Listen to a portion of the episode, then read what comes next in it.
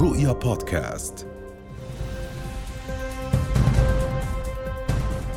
أهلا بكم مشاهدينا في نشرة الأخبار الرئيسة والتي نستهلها معكم بأبرز العناوين. ارتفاع عدد الشهداء والمقاومة الفلسطينية تواصل قصف الأراضي المحتلة والاحتلال يستهدف مطاري دمشق وحلب.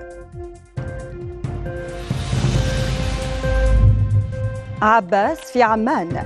الملك يوجه بدعم الأونروا في غزة والأردن يسير أول طائرة إغاثة إلى القطاع. وقفات ومسيرات في مختلف المناطق. الأردنيون ينتصرون للمقاومة الفلسطينية والداخلية تحذر من الزحف إلى الحدود. أهلا بكم. مع دخول طوفان الأقصى يومه السادس.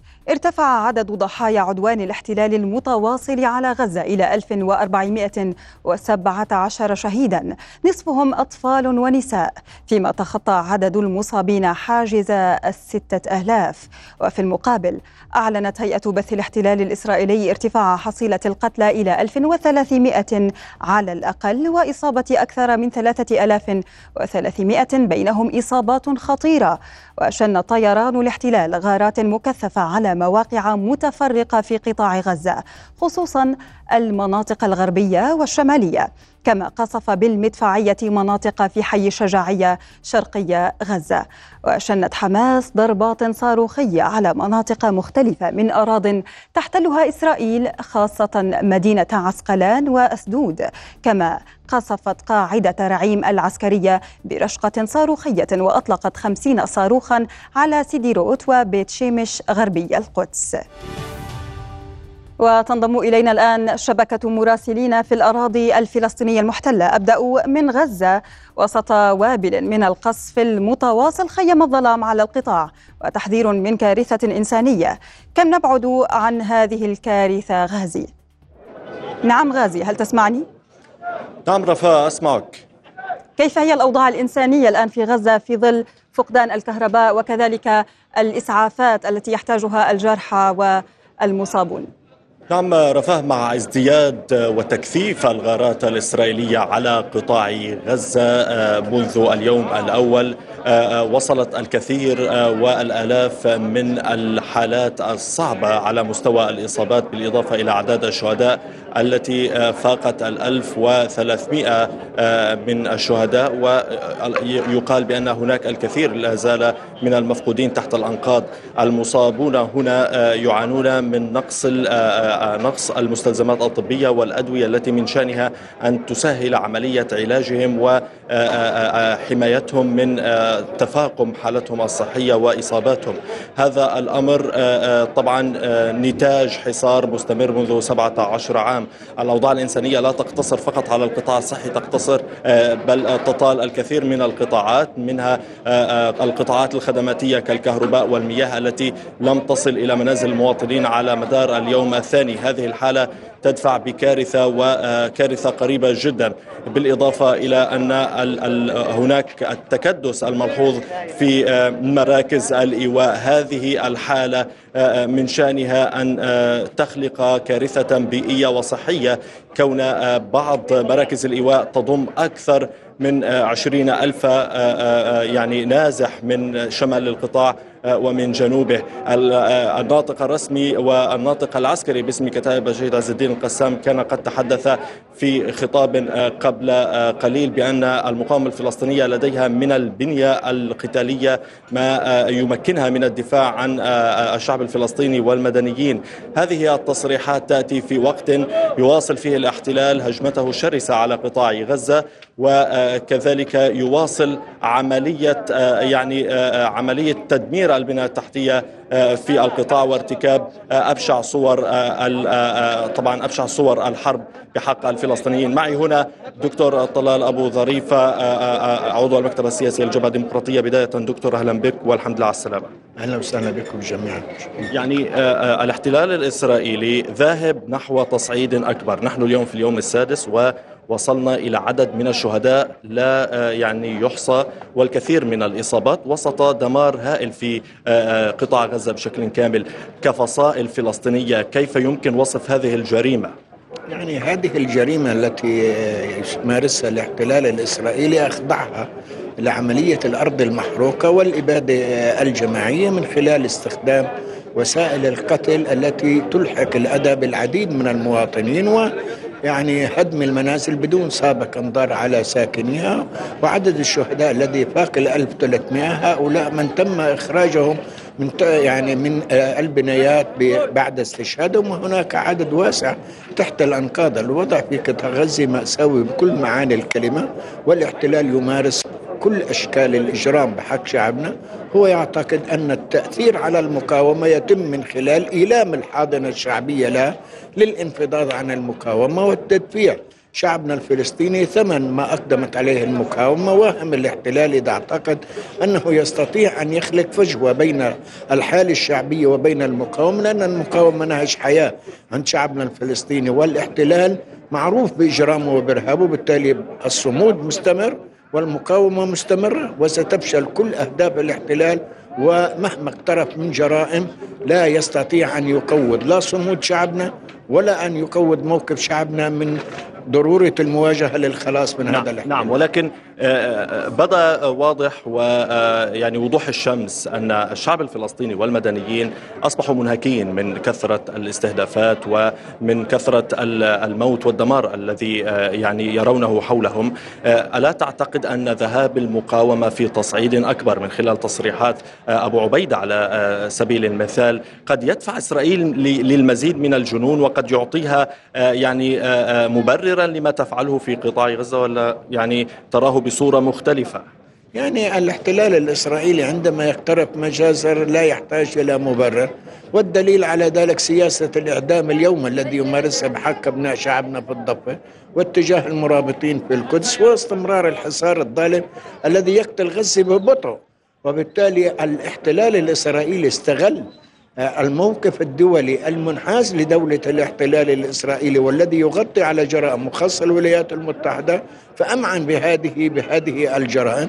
وثانيا حجم يعني الموقف الدولي خاصة وكالة الغوث التي من المفترض أن تغيث هؤلاء اللاجئين وأن تقدم يد العون للمؤسسات الصحية للقيام بالخدمات نجد أن الكل نفض يده وبالتالي أشعر المواطن أن غزة وحدها في مواجهة الاحتلال الإسرائيلي في ظل حالة حالة الصمت والإمكانيات المتواجدة بغزة لا تؤهلها لمواجهة تطورات ميدانية كما تشهدها هذه المواجهة مع الاحتلال الإسرائيلي. الوضع كارثي صحيح.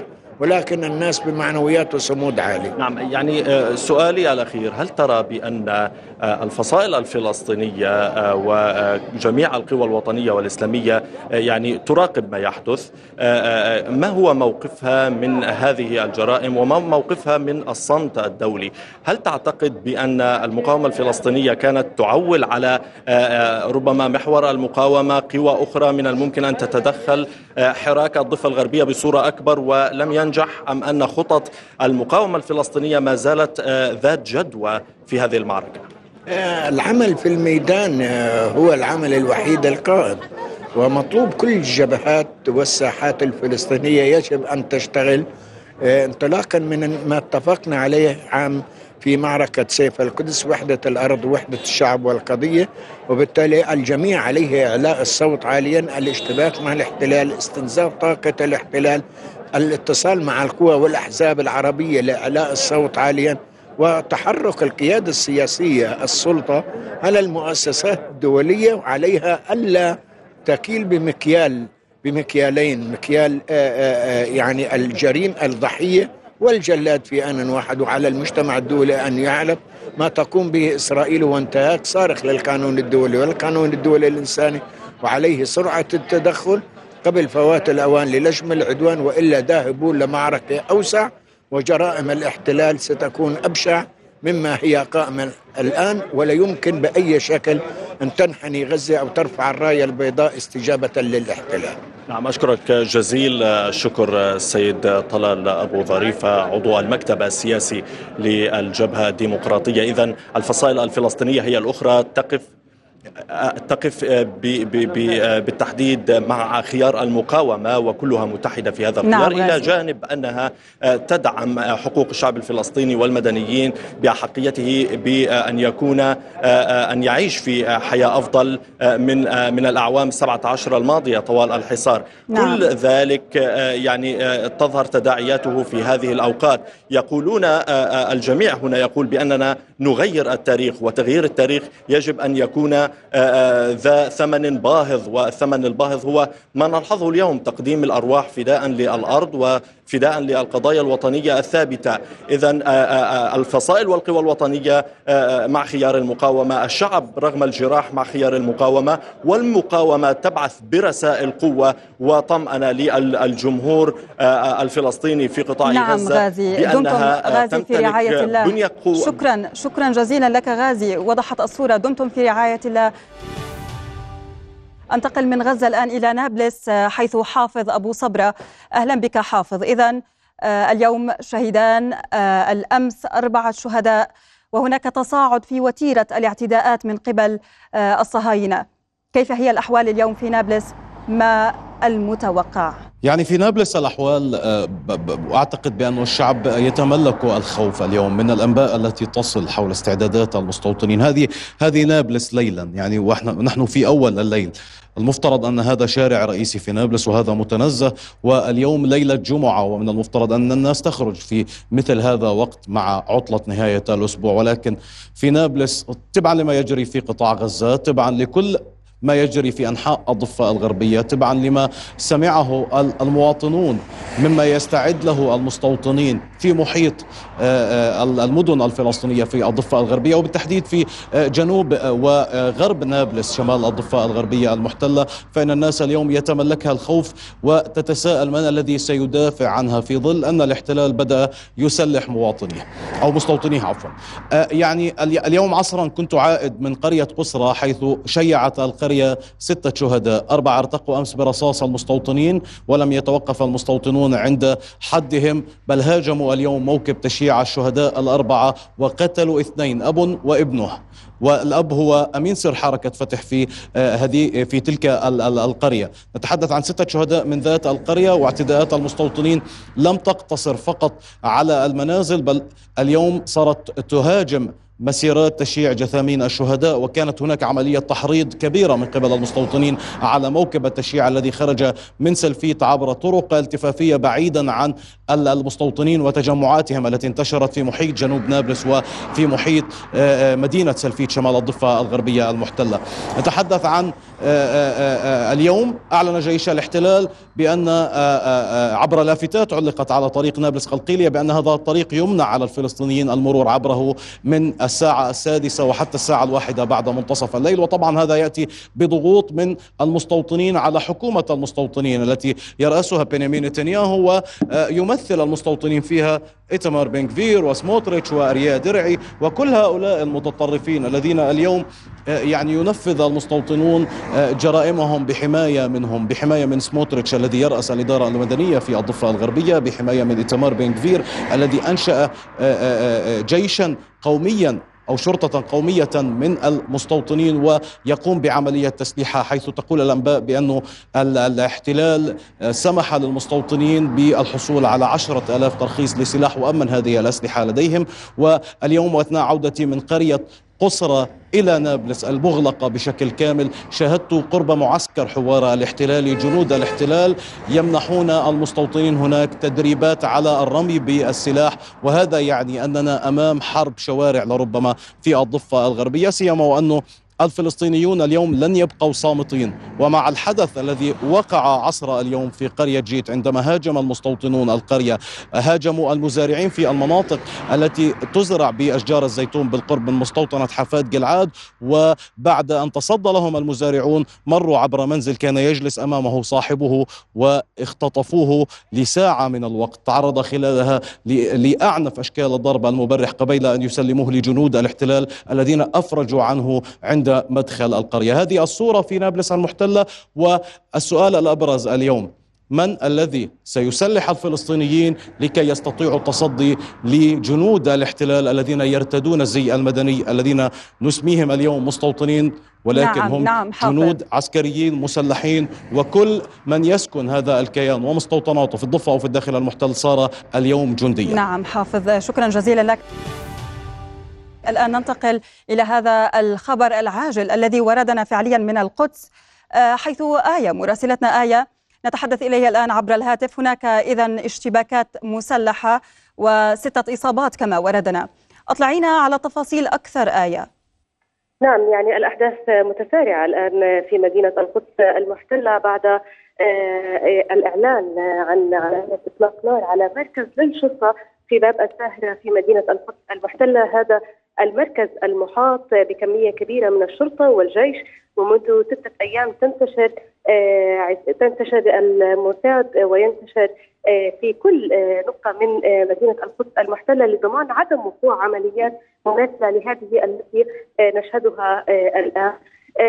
الأنباء لا تزال متضاربة ولكن من المؤكد بأن هنالك ما بين إصابة شرطيين إلى ست إلى ست أعضاء من الشرطة في هذه العملية وهناك أنباء عن آه، استشهاد المنفذ ولكن لم تصدر أي آه، معلومات رسمية من آه، وزارة الصحة الفلسطينية حتى الآن. يعني هذه العملية وقعت أثناء خطاب بنيامين نتنياهو الذي يعلن فيه الحرب على قطاع غزة. ما يرسل عدة رسائل إلى كيان الاحتلال ويأتي الليلة التي تسبق صلاة الجمعة في مدينة القدس حيث يفرض الاحتلال الحصار الشامل على المدينة بإغلاق كافة الحواجز التي تحيط بالمدينة ومن المتوقع أن تقوم قوات الاحتلال بمنع المصلين من الوصول إلى المسجد الأقصى المبارك غدا كما تعمل منذ ستة أيام بمنع كل من هم دون الأربعين من العمر من الدخول للمسجد الأقصى المبارك.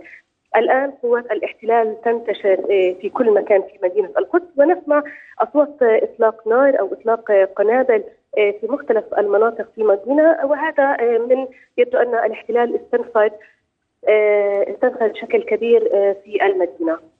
نعم آية. وضحت الصورة. إذا سنتابع معك كل ما هو جديد. شكرا لك آية. كنت معنا من القدس عبر الهاتف. الآن أنتقل إلى أسيل سليمان. أهلا بك أسيل. أنت إذا في بيت أيل حيث هناك آه، هذه الوقفات التضامنية مع ما يجري في غزة ومع المقاومة وكذلك في سائر الضفة هناك وقفات تضامنية. ضعينا في كافة التفاصيل إن أمكن. نعم نحن الآن على المدخل الشمالي لمدينة البيرة حيث يقع حاجز مغتصبة بيت إيل آه، يعني الذي معروف أن تندلع عليه مواجهات آه، كل ليلة منذ بداية عملية طوفان الأقصى يوم آه، السبت الماضي. منذ منذ اليوم الأول في الحقيقة الانطلاق عفوا لانطلاق هاي العمل هذه العملية يعني آه، كانت تندلع مواجهات بشكل آه، متكرر على المدخل الشمالي هنا حيث نقف. وأيضا على آه، حاجز مخيم قلنديا شمال القدس المحتلة. وفي مختلف نقاط التماس في جميع المدن الفلسطينية. طبعا بعد أن يتوجه المواطنون من مراكز المدن التي تكون فيها أو تحتشد فيها مظاهرات واعتصامات مركزية نصرة للمقاومة في قطاع غزة. هذا اليوم اليوم الأول. لاحقا أصبح هناك برنامج آه، منظم للفعاليات. الساعة الخامسة مساء من كل يوم تكون هناك مظاهرة مركزية على دوار المنارة. ترافقها أيضا مظاهرات في آه، المدن الفلسطينية المختلفة كما قلت ينطلق بعدها الشبان إلى نقاط التماس. هذا من جهة. من جهة أخرى الاشتباكات المسلحة وعمليه إطلاق النار تجاه النقاط العسكرية للاحتلال وتجاه الحواجز العسكرية التي يفرض الاحتلال اغلاقا عليها وحصارا للمدن الفلسطينية منذ آه، آه، أيام تترافق أو ترافق أيضا التظاهرات السلمية في آه، الشوارع الفلسطينية. من جانب آخر يعني نستطيع أن نتحدث عن الحرب الإعلامية وحرب الرواية الفلسطينية مقابل الرواية الإسرائيلية الكاذبة التي تدور فعليا على منصات التواصل الاجتماعي. هناك حملات انطلقت بالعشرات منذ بداية عملية طوفان الأقصى. لأجل آه، نشر الرواية الفلسطينية ومجابهة الرواية الإسرائيلية الزائفة التي بدأت بتشويه صورة المقاومة. آه، وطبعا كل هذه الجبهات الثلاثة عبر وسائل التواصل الاجتماعي وأيضا آه، في الشوارع من حيث مواجهات أو اشتباكات وأيضا عمليات فدائية على نقاط النقاط العسكرية التابعه للاحتلال وأيضا الحواجز. كلها يواجهها الاحتلال بإطلاق مستوطنيه اولا على الشبان على نقاط التماس. هو يستخدمهم كذراع لنقل آه، آه، على الأرض يطلقهم في وجه المواطنين وهذا ما تحدث عنه الزميل حافظ قبل قليل. من جهة أخرى هناك أيضا حملات بدأت مضادة على وسائل التواصل الاجتماعي آه، تحمل وسوم منتشرة يعني تشوه صورة المقاومه من جهة ويعني تطلق صفة الإرهاب عليها وما إلى ذلك. طبعا أيضا نعلم أن منصات التواصل الاجتماعي والقائمين عليها في الدول الغربية. هم يعني معادون للقضية الفلسطينية وأيضا للمحتوى الفلسطيني ويحرصون دائما على إزالته وفي كل أحداث تحصل مثل ما يحصل الآن من عدوان على قطاع غزة، تجدر الإشارة أيضا إلى أنه من ضمن برنامج الفعاليات غدا هي الجمعة الأولى التي يعني تمر والعدوان مستمر على قطاع غزة، حركة المقاومة الإسلامية حماس سمت جمعة يوم غد بجمعة طوفان الأقصى ودعت هي والقوى الإسلامية وأيضا الشعبية في إلى آه، آه، لنقل مسيرات حاشدة تنطلق بعد صلاة نعم الظهر بسيل. يوم غد في مراكز المدن ومن آه، يعني مختلف المناطق الفلسطينية إلى نقاط التماس ودعت أيضا سماعات الجوامع ومكبرات الصوت في الجوامع إلى نعم. الاحتشاد يوم غد في مراكز المدن والانطلاق بعدها للاشتباك مع الاحتلال في كل النقاط نعم أسيل سليمان شكرا جزيلا لك وشكرا لكافة مراسلينا توعد الناطق باسم كتائب القسام أبو عبيدة جيش الاحتلال بدفع ثمن باهظ إذا حاول الدخول إلى قطاع غزة. وأكد أبو عبيدة أن حماس وضعت خطة دقيقة لاستدعاء ثلاثة ألاف مقاتل للمعركة و1500 آخرين لعمليات الدعم والإسناد لافتا إلى وضع خطط مكثفة لتدريب هذه القوات لتكون قادرة على تنفيذ المهام بكفاءة. وشدد أبو عبيدة على أن يكون عنوان المعركة الأقصى والقدس وإدخال ملف الأسرى فيها مشيرا إلى بدء المعركة الحالية من حيث انتهاء عملية سيف القدس التي وحدت الساحات الفلسطينية. إن كتائب القسام وفي سبيل نجاح هذه العملية المباركة مارست على العدو خداعا استراتيجيا بدأ منذ أوائل عام 2022 وقد كان من مظاهر هذا الخداع التي يمكن أن نفصح عنها اليوم. أننا استوعبنا الكثير من الأحداث التكتيكية. من قبيل تجاوزات الاحتلال ضد شعبنا الفلسطيني. وكنا نعض على ألمنا بما يحدث في بعض الأحداث ضد أهلنا في الضفة والقدس والأقصى من انتهاكات واستفزازات وعدوان. كما أننا آثرنا رغم التغول الصهيوني أن نمرر جزئيا العديد من المواجهات والمعارك المقدرة والمشروعة بين الغرفة المشتركة لفصائل المقاومة وبين العدو الصهيوني وألا نفعل فيها قوة كبيرة من جانبنا في إطار الخداع الاستراتيجي للعدو. وكنا في العديد من تلك المواجهات نتخذ موقفا يمكن أن يفسر بأنه حيادي. كل ذلك من أجل كسب الوقت في التجهيز لهذه المعركة. نؤكد على جهوزيتنا بعون الله في جانب الجهد الدفاعي. وإن تلويح العدو بتوسيع العدوان برا سيدفعنا لتفعيل خيارات جديدة. تكبد العدو خسائر فادحة في الأرواح والآليات والأسرى.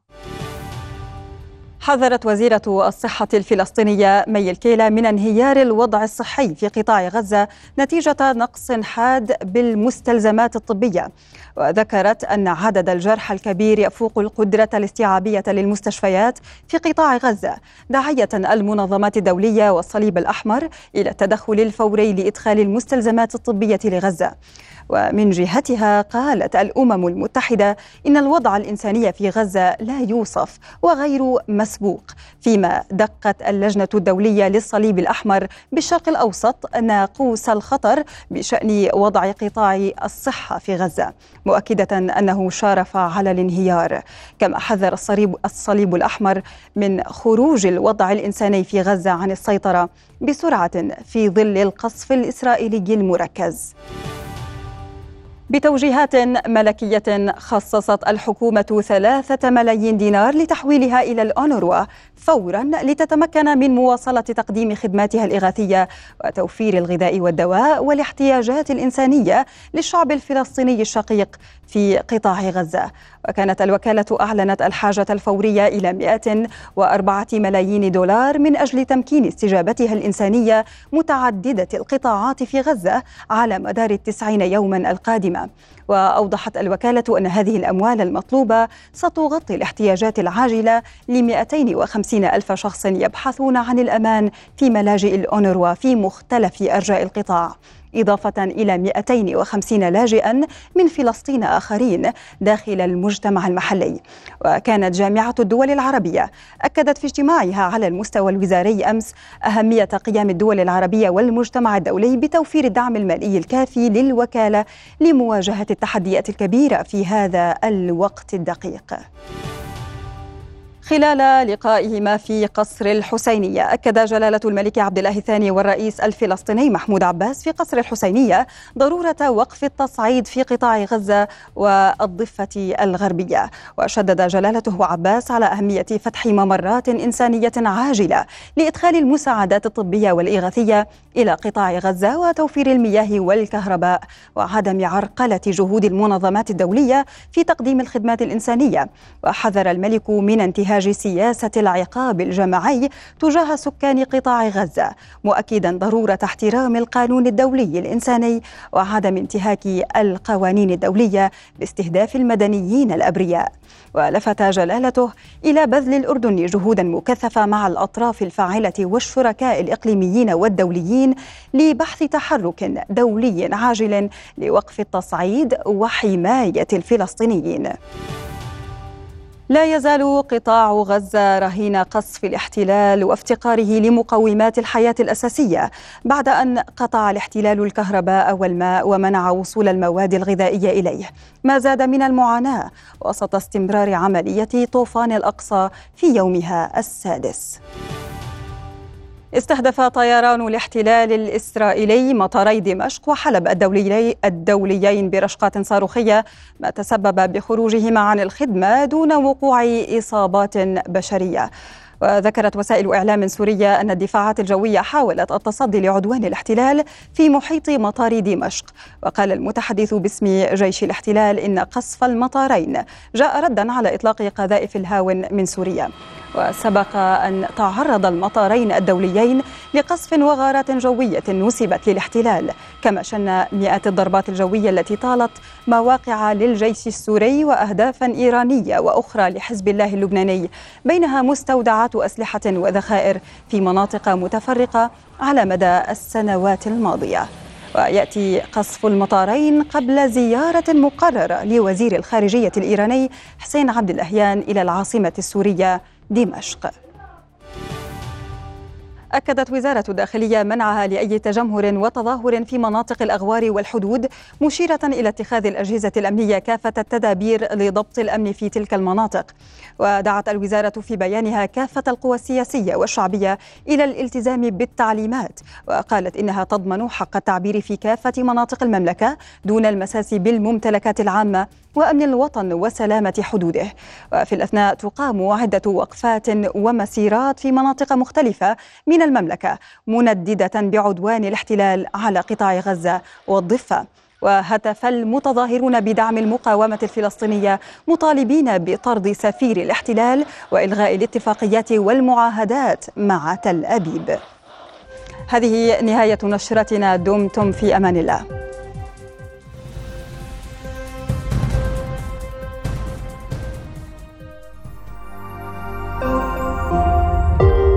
رؤيا بودكاست